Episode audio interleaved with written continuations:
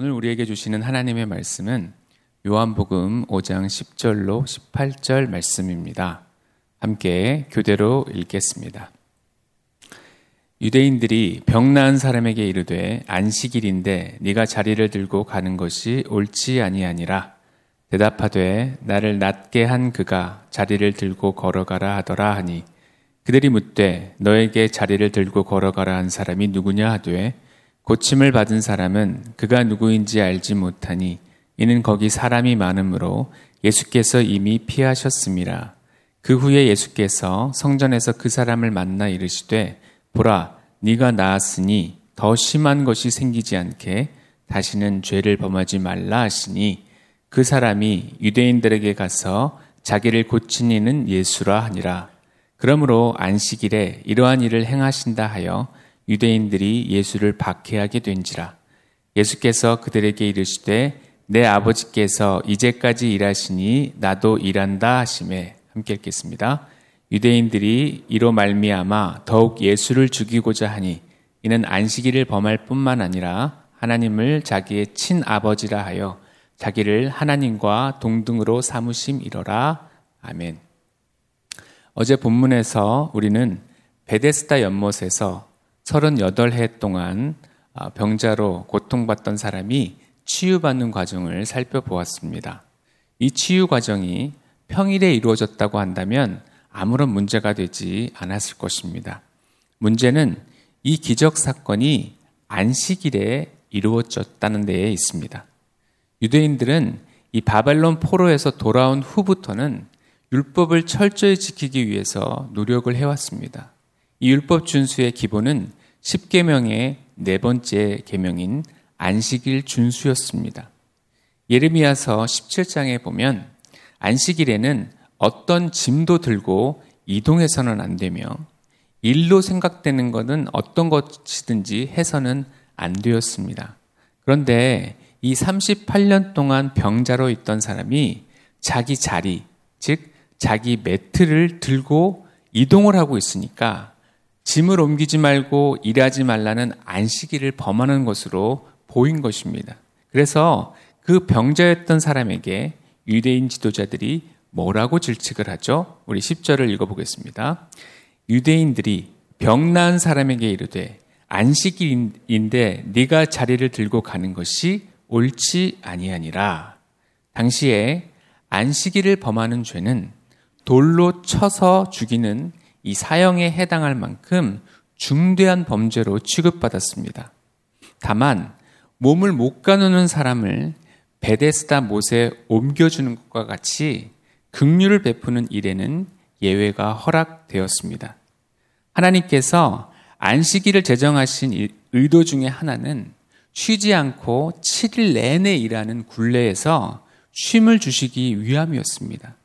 하지만 이 사람을 예수님께서 너무나 완벽하게 고쳐주신 덕분인지 이 사람이 조금 전까지 아팠던 사람이다라는 것이 보이지 않았던 것입니다.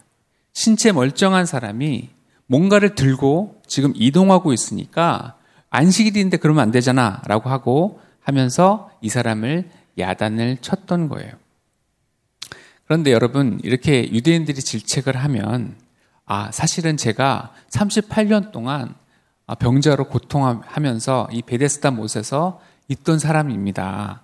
아, 그런데 이게 문제가 된다면, 아, 그럼 제가 이 매트를 여기 두고, 어, 다음날 와서 가져오겠습니다. 라고 하면 얼마나 아, 좋았겠습니까? 이 사람이 뭐라고 대답하죠? 우리 11절을 또 읽어보겠습니다. 대답하되, 나를 낫게 한 그가 자리를 들고 걸어가라 하더라 하니 자기는 잘못이 없다. 나를 낫게 한 그 사람이 내가 누워있던 자리를 들고 가라고 해서 간 것뿐이다 라고 한 거죠. 자기는 책임이 없고 순전히 자기에게 그렇게 하라고 한 사람 잘못이다 라고 말한 것입니다. 자기에게 비난의 화살이 오니까 그 비난의 화살을 예수님께로 전가하고 있는 아, 모습을 우리가 아, 보는 것이죠. 그러니까 어, 어떻게 보면은 하나님의 은혜를 망각하고 어, 예수님께 비난의 화살을 돌려버리는 비열한 인간의 모습을 우리는 이 사람에게서 볼 수 있는 겁니다. 이 사람이 화살을 예수님에게로 돌리니까 아, 서로 이 한 차례 대화가 또 오고 갑니다. 우리 12절과 13절을 읽어보겠습니다.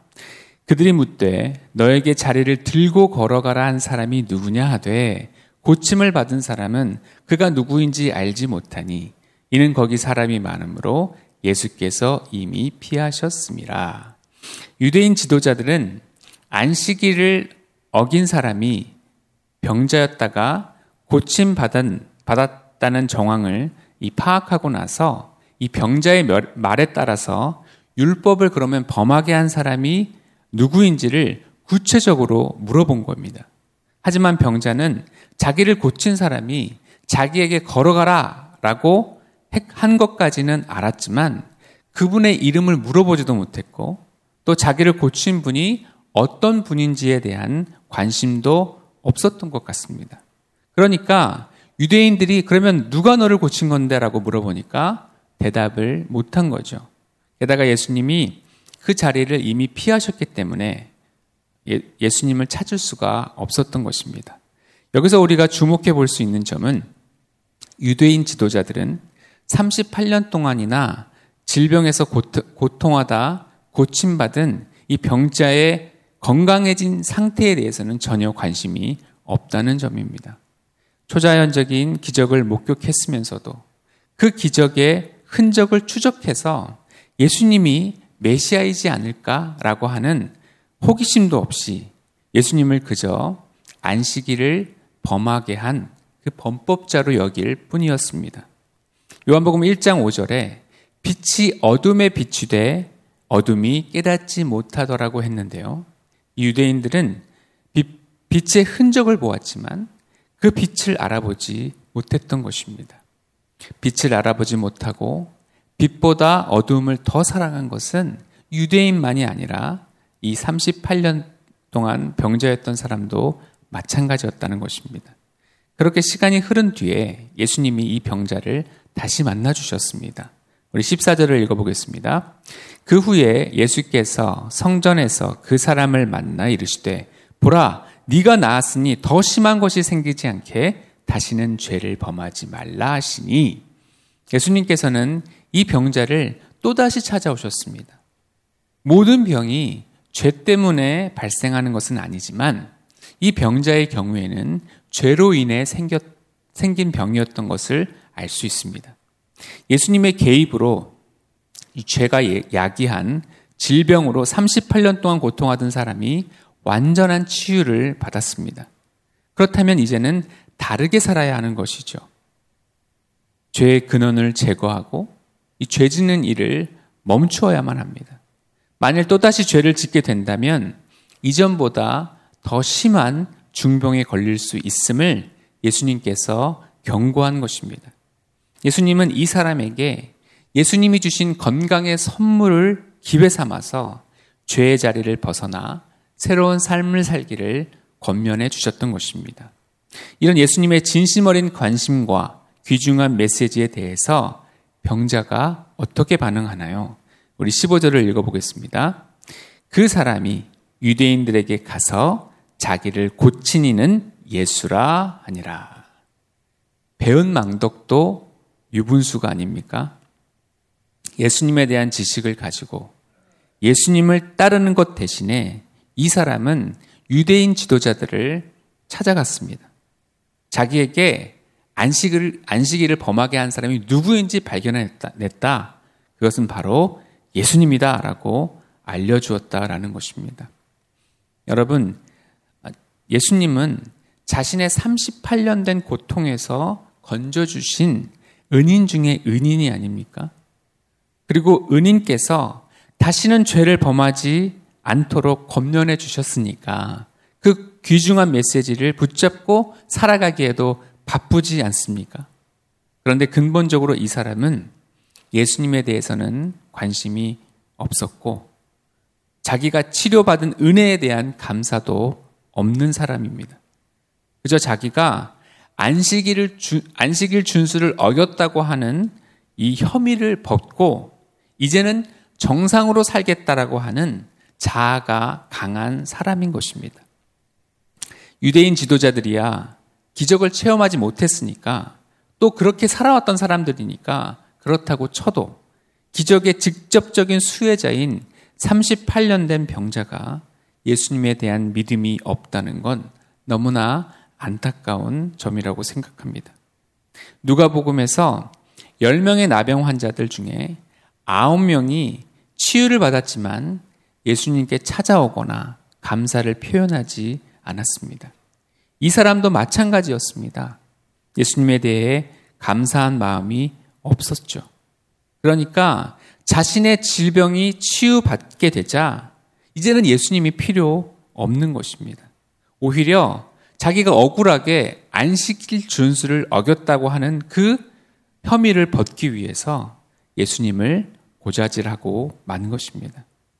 사랑하는 여러분, 우리가 나의 자아를 십자가에 못 박지 않으면 아무리 큰 기적을 체험해도 이 사람처럼 배은망덕하게 되고 예수님을 헌신짝처럼 버릴 수 있다는 것을 우리는 기억해야 됩니다. 이 병자는 예수님이 베풀어 주신 기적에 대해 부적절하게 반응한 사람의 대표적인 예라고 할 수 있습니다. 기적이라는 표시를 보고 기적을 베푸신 예수님을 목적으로 삼아야 합니다.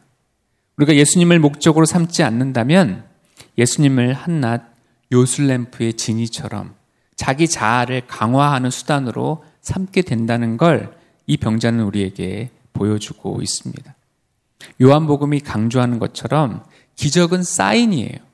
어떤 의미에서 우리 삶에 하루하루 살아가는 것이 기적인데 그 기적을 통해 우리는 살아계신 예수님을 바라보고 예수님을 우리의 목적으로 삼는 저와 여러분이 되시기를 바랍니다. 이 병자로부터 안식일 범법자가 예수님이라는 걸 알게 된 유대인 지도자들은 어떻게 행동합니까? 우리 16절을 읽겠습니다. 그러므로 안식일에 이러한 일을 행하신다 하여 유대인들이 예수를 박해하게 된지라. 예수님을 박해하게 된 최초의 사건이 안식일에 38년 된 병자를 치유한 사건이 되었습니다. 16절에 이러한 일이란 38년 된 병자에게 치료받았으니 이제는 네 자리를 들고 걸어가라고 명령한 예수님의 치유를 가리키는 겁니다. 메시아만이 할 수 있는 기적을 목도하면서도 영적인 눈이 닫힌 유대인들은 안식일의 주인이신 주님을 모르고 안식일을 법, 안식일법을 어긴 범법자로 예수님을 핍박한 것입니다. 그런 핍박 속에서도 우리 예수님은 조금도 위축됨이 없으시죠. 우리 17절을 읽어보겠습니다. 예수께서 그들에게 이르시되 내 아버지께서 이제까지 일하시니 나도 일한다 하심에 예수님은 먼저 하나님을 아버지라고 칭하셨습니다. 하나님이 아버지라면 예수님은 하나님의 아들이 되는 것이죠.